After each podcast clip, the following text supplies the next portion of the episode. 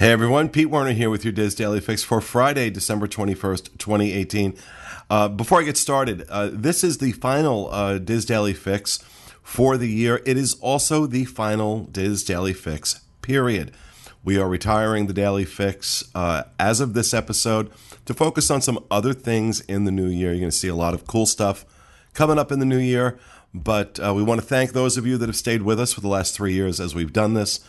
And with that out of the way, let's get started with what's in the news today because four days before Christmas, there isn't a lot.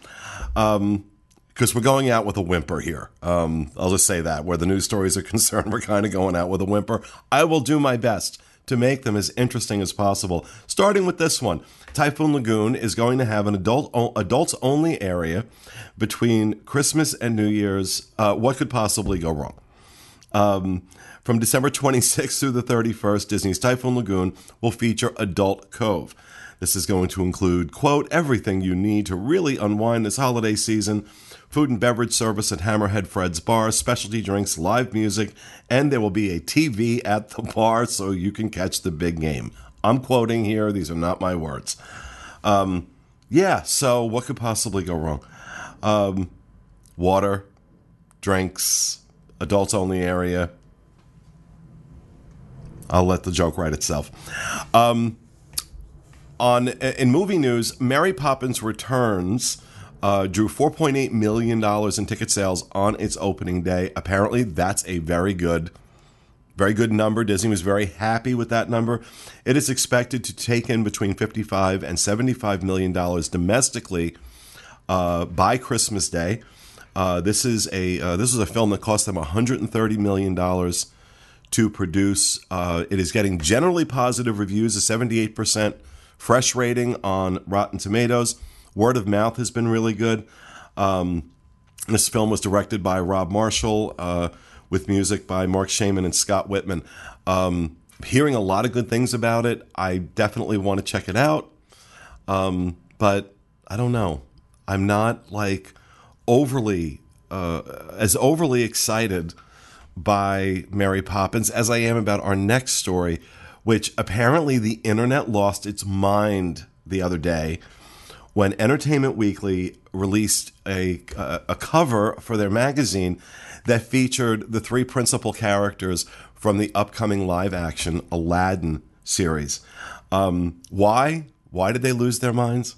Um, well, because Will Smith, who plays the genie, wasn't blue. And people went insane. I mean, they lost their minds. I was reading so many of the comments, especially on Twitter, where apparently, really and truly, I think a Twitter account should come with some medication.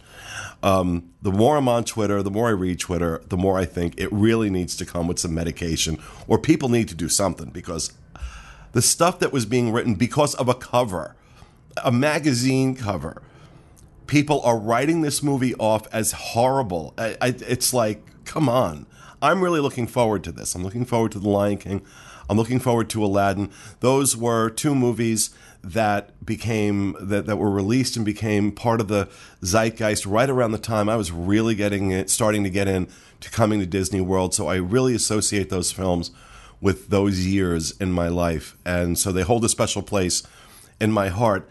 And I think, you know what? Maybe, maybe, maybe, maybe we should wait for the film before we start losing our minds over how good it is or isn't because Will Smith is blue or not blue or whatever. By the way, Will Smith will be blue as the genie in the movie, done through CGI, because if they painted Will Smith blue, it wasn't going to look good on camera. So just calm down. For Christmas, give yourself that gift. Calm the F down already. Um, all right. That's that. Over on the DIS, uh, contributor Rachel Ashbrook laments why is Disney taking cast member individuality out of the attractions? This is an interesting read, and I suggest you go head over to www.info.com and check it out. Um, she's talking about how attractions like Living with the Land, uh, the Great Movie Ride, the Backlot Tour have all uh, either gone away or gotten, you know, these were attractions that were uh, heavily involved cast members in the story. Um, and that Disney seems to be getting further and further away from that. Uh, that cast member interaction and how good that cast member interaction could make these attractions. So head over to the DIS and check out that article by Rachel. Um, over on the boards today, people are noticing that resorts are starting to sell out for December of next year. Why, you ask? Two words Star Wars. Uh, two more words Galaxy's Edge. Um, they are, people are starting to try and figure out around when Disney is going to open Galaxy's Edge. Um, I think if Disney is saying late in 2019, I think that is a really good possibility it won't be until early 2020. Um, to be honest with you, if they don't have it ready to go for the Christmas season, they're not going to open it. Um, so I would, but people are starting to book up the resorts and they're trying to figure out, like, okay, you know, if I book the resort during this week, do I think it's going to be open? Eh. It's really hard to say right now, folks. Really, really hard to say. I think Disneyland's an easier read. I think if you're looking at mid mid to late July at Disneyland, you're good. Um, I don't have that on firm authority, but that's my gut, and I'm pretty sure I'm right. Mid to late July, expect to see it open at Disneyland.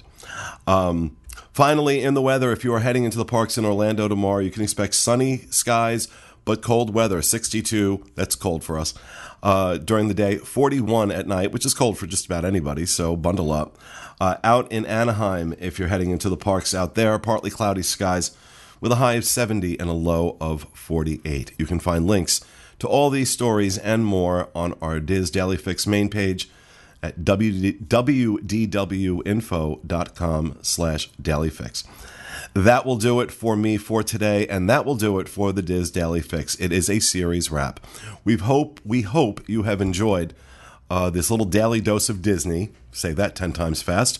That we brought into your uh, your homes and your cars and your iPads and iPhones and other devices over the course of the last three years. We certainly have enjoyed bringing it to you, but we're not done. We're going to be doing other things, so stay tuned for that.